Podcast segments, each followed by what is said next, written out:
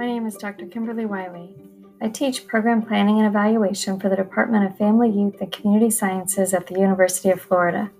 I offer lessons from our course reading to help you build strong knowledge and skill in order for you to be a successful program planner and evaluator.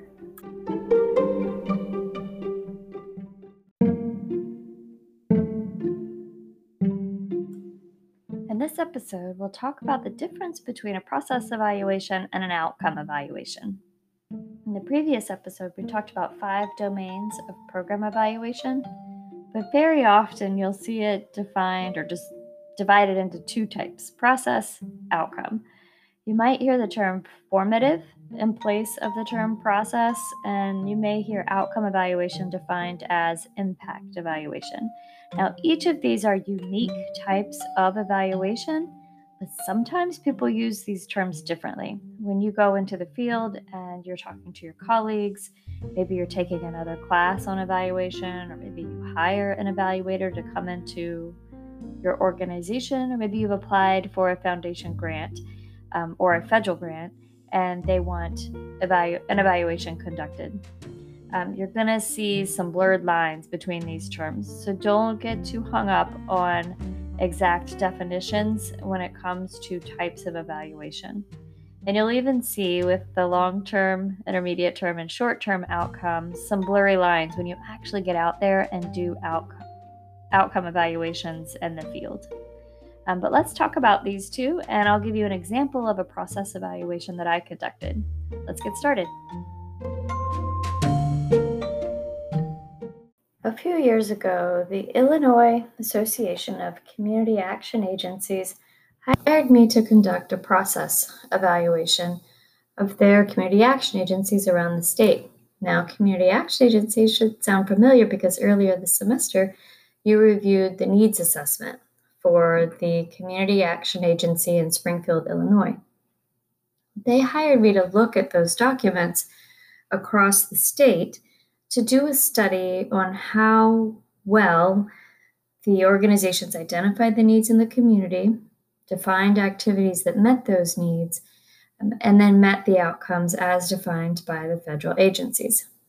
They gave me 37 documents, like the one that you read, and I took a representative sample of nine. So I pulled um, some from Chicago, I pulled some from small towns, I pulled some from near St. Louis. I pulled from the suburban towns like uh, Bloomington and some of the more rural towns that were closer, um, kind of on the border to Kentucky.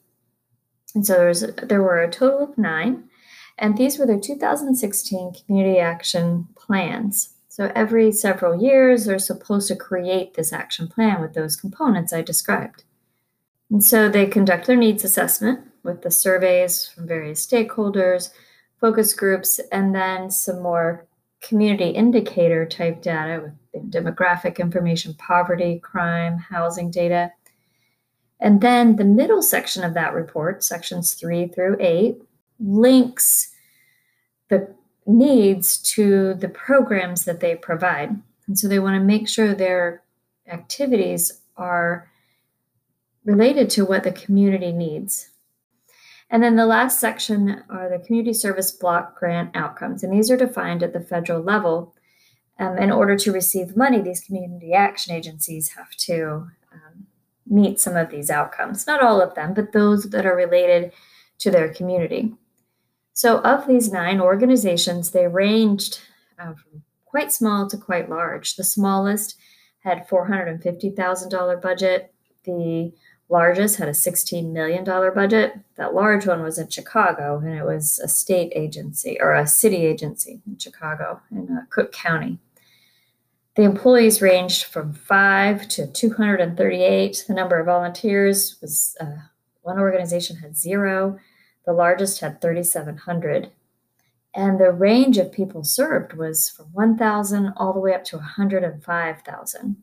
So, in their service area population, those in their communities range from 69,000, a really small area, to 307,000. So, I took this these reports, all nine of them, and I created a logic model and put the components into kind of a logic model uh, diagram. So I have for their inputs, those are the CSBG funds, the Community Service Block Grant funds that they get from the federal government. And then the local identified need. Uh, that's section two that you read earlier this semester. So that went into the input category of the logic model. And the activity section went sections three through eight, and this was the Community Action Agency designed programming. And then for the projected outcomes, that was section eight, where we have the outcomes as defined. So we'll come back to this, um, this study later in the episode. Uh, but first, let's spend some more time talking about what process evaluation is and how you can conduct one. Then we'll circle back around and I'll talk about the findings some of the struggles conducting this process evaluation.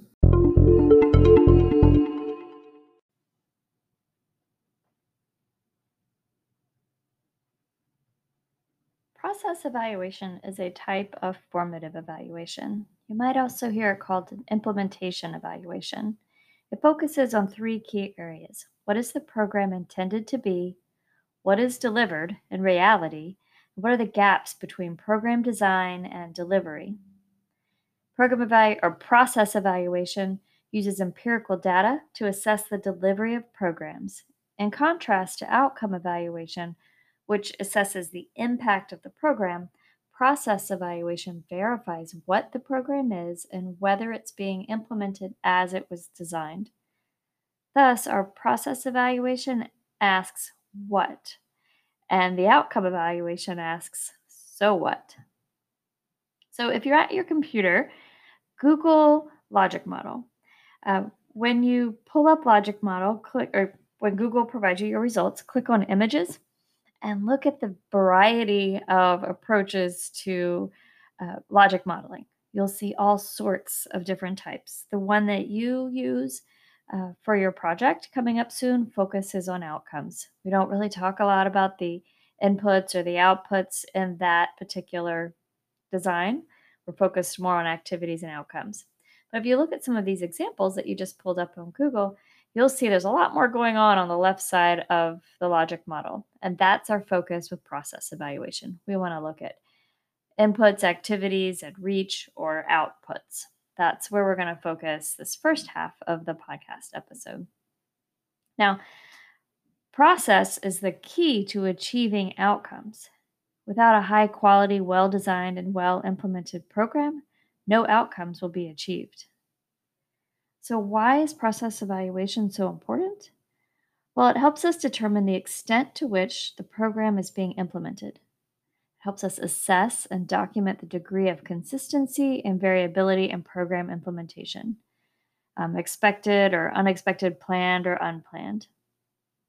It helps provide validity for the relationship between implementation and the outcomes. It provides managers feedback on the quality of implementation, and it can help us re- refine our delivery components It can provide programs um, accountability to their sponsors, to the public, to their clients, to their funders, and it can improve the quality of program, the program during implementation. So it tells us some really important things that are beyond simply does it work, but how does it work? And is it doing what it was designed to do? Process evaluation helps us get into the who, what, when, where, how, and why. The who is the people that we serve, the people working in our program, our sponsors, a variety of our stakeholders, people that are involved in the provision of the program um, or the recipients of the program. This could be our target clients, it could be population in need that we are serving or that we're not serving and we should be serving. We want to know how many people have participated, how many people dropped out, how many people have declined participation, who delivers the service, our staff qualifications. Uh, if we're providing some sort of therapeutic services, um, who do we need to run those programs? And are those people qualified to run those programs? How are they hired? How are they trained? How supportive are staff and management of each other? These are the types of questions that we could ask in a program evaluation. It's really important to know that if our population in need, let's say, is 100 people, and we're only serving 10 of them, be important to find out what's going on with the other 90. Why aren't we serving this population in need? And a process evaluation can help us answer that question. Or maybe of the 10 people that we're serving, four of them dropped out of the program before it was completed. Why did they drop out? How, what component either didn't keep them in the program or turn them off from the program? Was there no follow up? Was it hard, um, too hard to access the program? So they dropped out. Um, this can help us get into kind of knowing who, defining our who, can help us get into those answers. Next question is what? What happens with a program implement during program implementation? What is being delivered? What are the methods of delivery for each service? So, if we have a complex program, which typically you will find in public and nonprofit programs, what are each of the methods for delivery of each of those services? What technologies are in use, whether it's technology in the sense of computers or some other tool? What tools are used? What is the reputation of the agency in the community? What about the program within the agency? What are the linkages between each of the program components? If it, there's a part A and a part B, what are the linkages between those parts? Another question we can ask is what is the cost of implementing the program?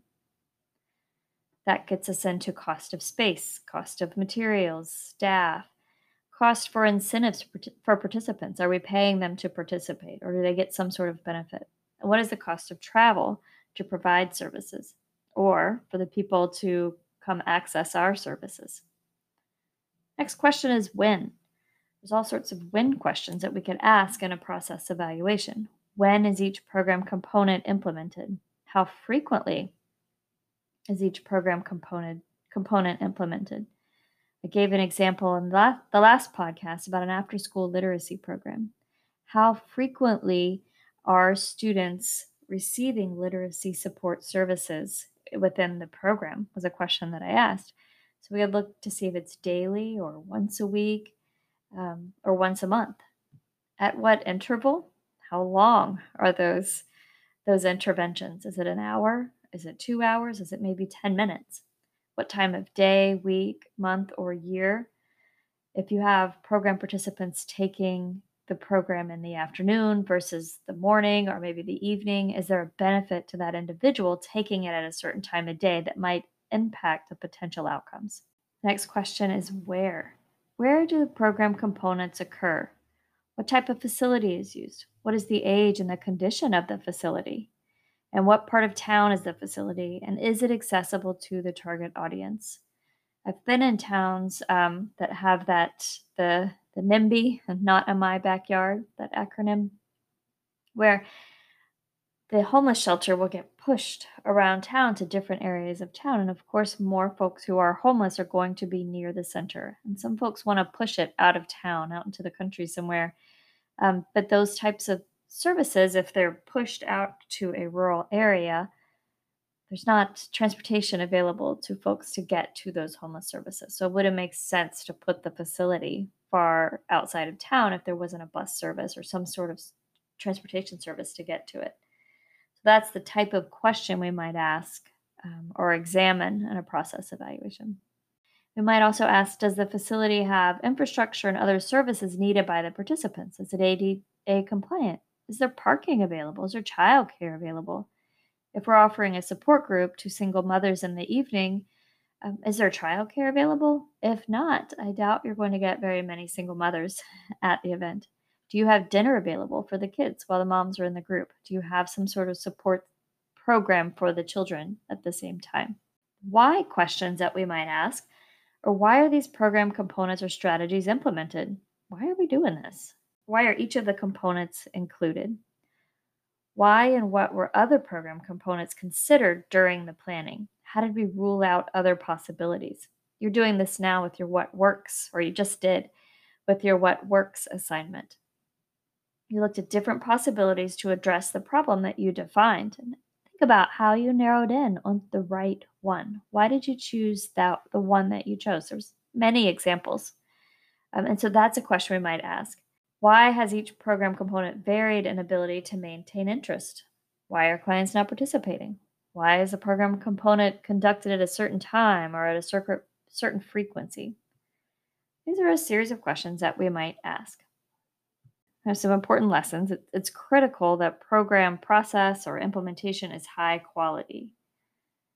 If it's not high quality, we're not going to get the strong outcomes that we want to receive. And so here we go going back, think about implementation failure. That's what we're wanting to address here. Process evaluation helps you understand how and why a program works.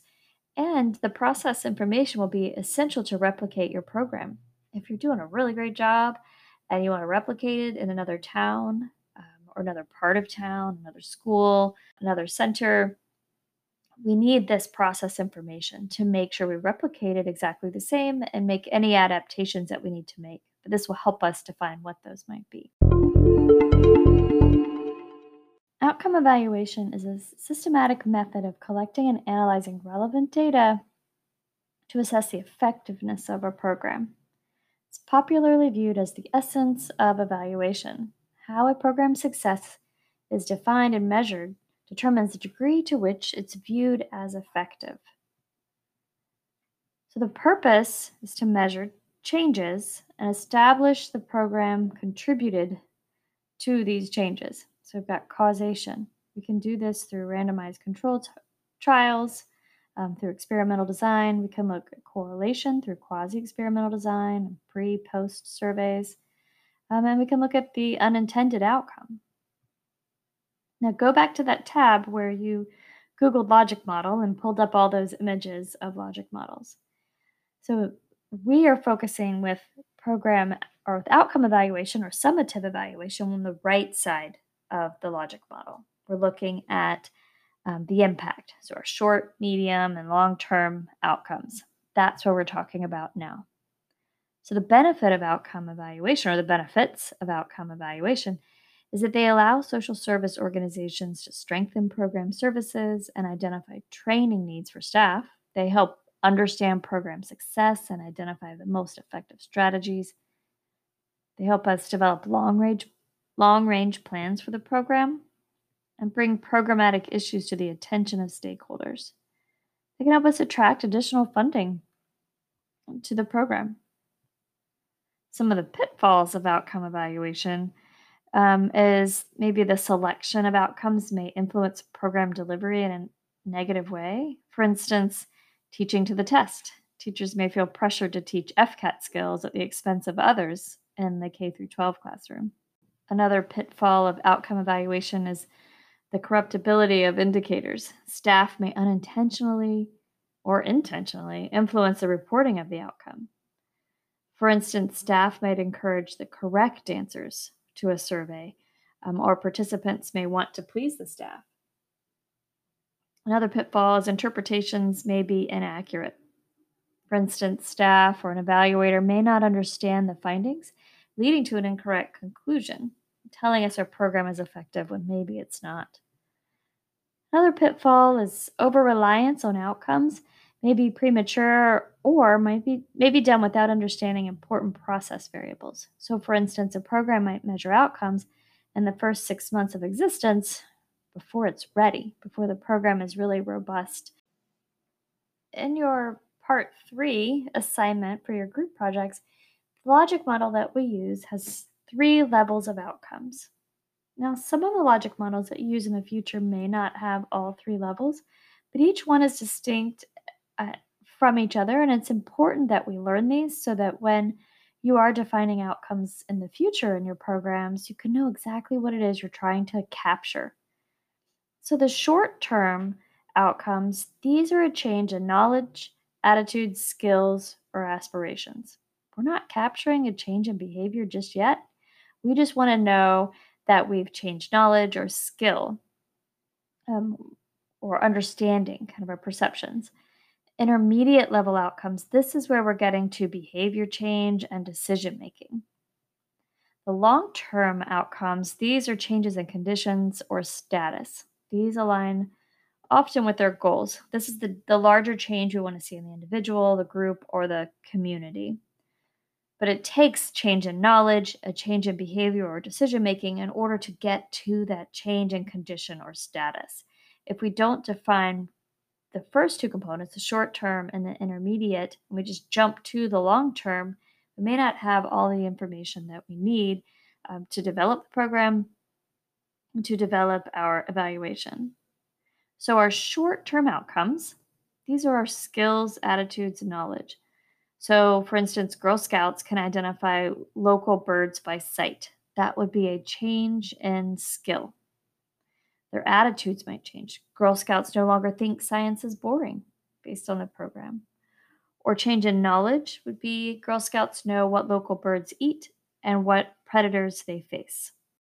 With our intermediate outcomes, an example, maybe for a literacy program, is that children read for pleasure over three hours per week.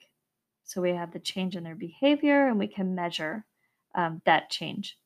Sometimes our behavior is predicted behavior or reported behavior. Other times it's observed behavior. So if we're talking about um, maybe kids and a school program or after school program um, or a community program, the staff might be observing the changes in the kids, or maybe a mentor might be observing. Um, if we're talking about a financial planning program, this often is reported behavior by the um, individual participating in it or reported predicted behavior. The last level are long term outcomes. These are conditions. So think about a smoking cessation program.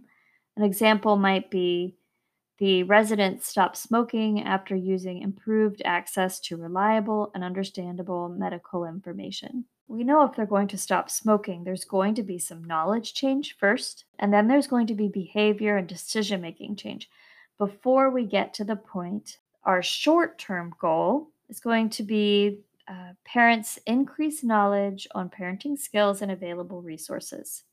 So they know uh, resources that are available and they know what skills um, are important and they know how to do them. Now, this doesn't mean their behavior is going to change, it just means their knowledge has changed. So, our next level, our intermediate level, we see improved parenting and supportive networks. Our long term outcome is safe and supportive environment for children. And that's the goal that we want to see. We want to have a safe and supportive environment for children. But we need first to change knowledge and build the networks and connections between parents and support systems. Let's go through another example. Let's talk about a ha- after school, um, a high school after school program. And the activity is the after school program that engages kids in digital media. So, this isn't our goal, that's just what we're doing. We're engaging kids in digital media. An example of an intermediate goal for this might be the, the project took the participants, the kids, off the streets and immersed them in creative, a creative learning process. Another intermediate goal might be project participants learned a marketable skill or a productive hobby. Now, most importantly, the long term goal is if or when participants continue their learning process in digital media, they're highly likely to obtain high paying tech jobs. Now, that's what's important. But before that, they have to build the, the skill and engage with the program. So, indicators of program success, these are our surrogates for outcome measures. So, indicators are concrete, specific um, descriptions of what will be measured. So, the format for a good indicator, the frequency or the percentage of participants who will demonstrate this specific change. Another format might be the average level of, of a mean of specific characteristic at time one, significantly increased or de- decreased at time two the mean of the specific characteristic. So, some examples might be for a child safety program, our outcome might be participants will make their home child safe.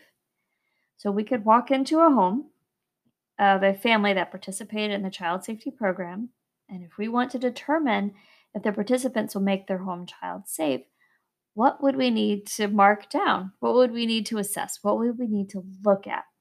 What might be some of those indicators? Some indicators at the end of the program might be 85% of the participants installed supplies needed to have a child safe home, or maybe 65 of the participants removed household hazards.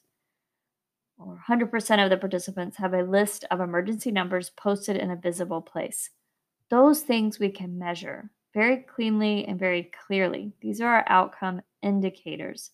They tell us that the home is now child safe. There are four main outcome evaluation designs. First, experimental evaluations.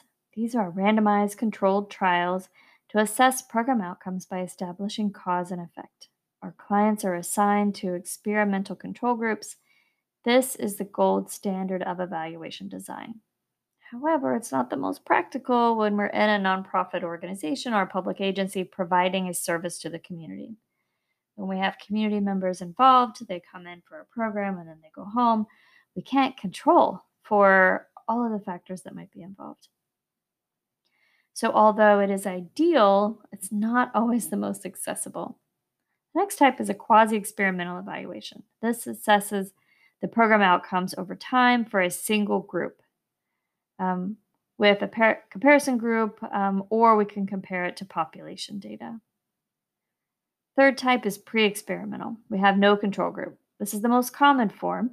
Um, we have our pre and post test design. Information is collected before and after treatment. This one's very common.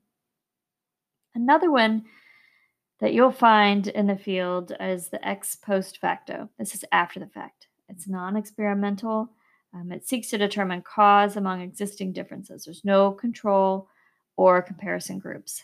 Very often, what happens is a funder or a, some stakeholder would like an evaluation of the program, and then the program providers, after the program's been provided, say, Hey, evaluator, come in and help us evaluate our program.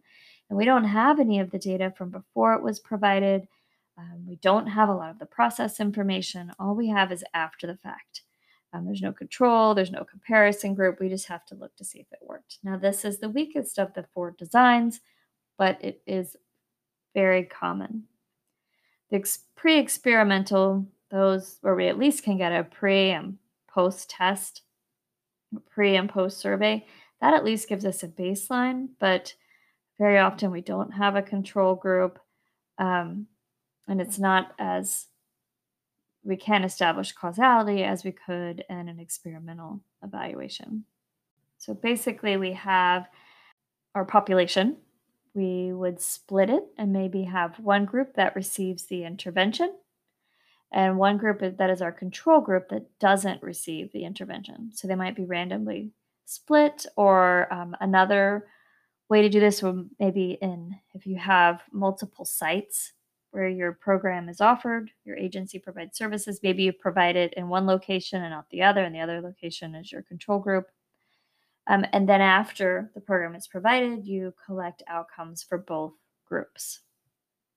So that's ideal um, if you can randomly sort them.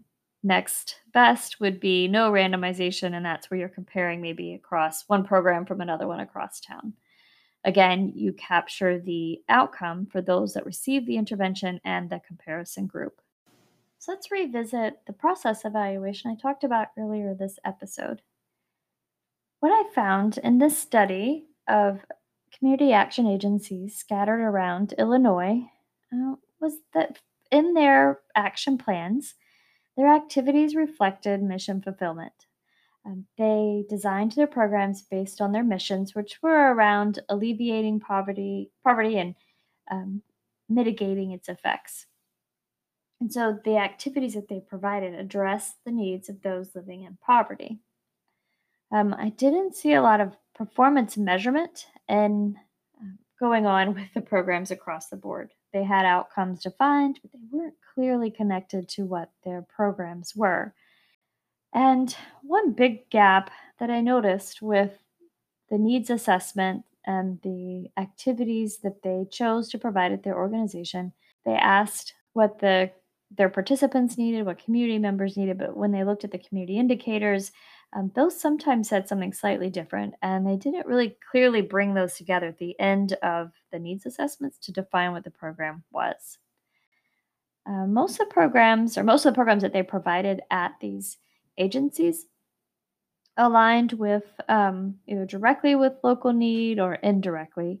There were a few programs that um, had programs that didn't connect with what was in their needs assessment, didn't align with the scope of the need in their community. For instance, if they were there was a large problem with hunger in their community, uh, if they only provided Thanksgiving dinner as an approach to address hunger in their community, um, I indicated that that was not satisfactory for the scope of the need locally. This kind of thing happens when you have older programs who've been around for a long time, their programs are established in the community. It's not as easy to get rid of that program and start a new one based on the needs assessment in the act. Though that's the idea, um, these organizations can't pivot quite like that. So I made some recommendations um, to their program design um, that they should early intervention approach with youth should be prioritized in rural areas. That was something that was identified as a need but not identified in activities.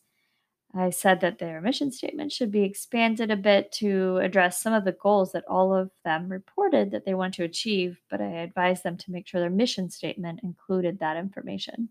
I said that the Illinois Community Action Agency should survey program participants and explore programming based on various demographic findings. So instead of a customer satisfaction report, look more at the community indicators and design the surveys reflecting what the community indicators tell us about demographics, poverty, crime, health. And I recommended that the depth of the needs assessment be reduced so that they could collect less data. What I found in a couple focus groups, the people who actually re- created these reports, the amount of work that was required to re- to collect this data, develop this report, wasn't valued necessarily by the people who required the report it took a lot of time away from program services to collect all that data. So I recommended that they reduce reduce the depth of that needs assessment.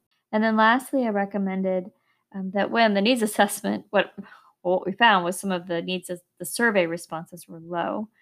Um, so I recommended rather than do use the survey data where the response rate was low, replace that with some more um, broader community indicator data like demographic, poverty, health, and crime data found that the logic model tool was helpful in breaking apart this report and identifying strengths and weaknesses in these reports. And I made some recommendations to help them use these reports more productively and made recommendations for programming. The process evaluation was a fun project to conduct. I like studying documents. And so, as you can see from the one that you studied during the needs assessment activity, that's a lot of documents involved. And that's something that I really enjoy doing. The logic model tool was helpful in making sense of all of those and looking at the patterns across all of them and comparing them side by side.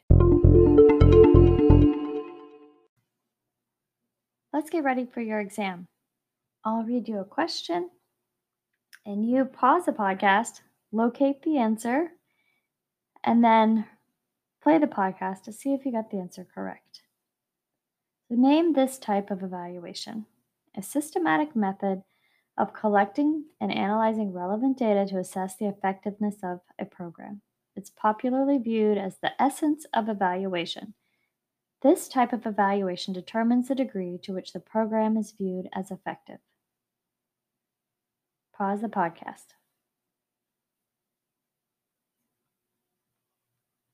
This type of, of evaluation is our summative evaluation or outcome evaluation. Question two, name this outcome evaluation design. This involves random assignment of participants to assess program outcome by establishing cause and effect. Clients are assigned to experimental and control groups. This is the gold standard of evaluation design. This is experimental, quasi experimental, pre experimental, or ex post facto. Pause the podcast and identify the answer.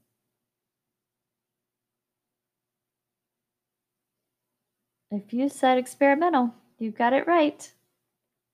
Question three Process evaluation focuses on three key areas. Name those areas.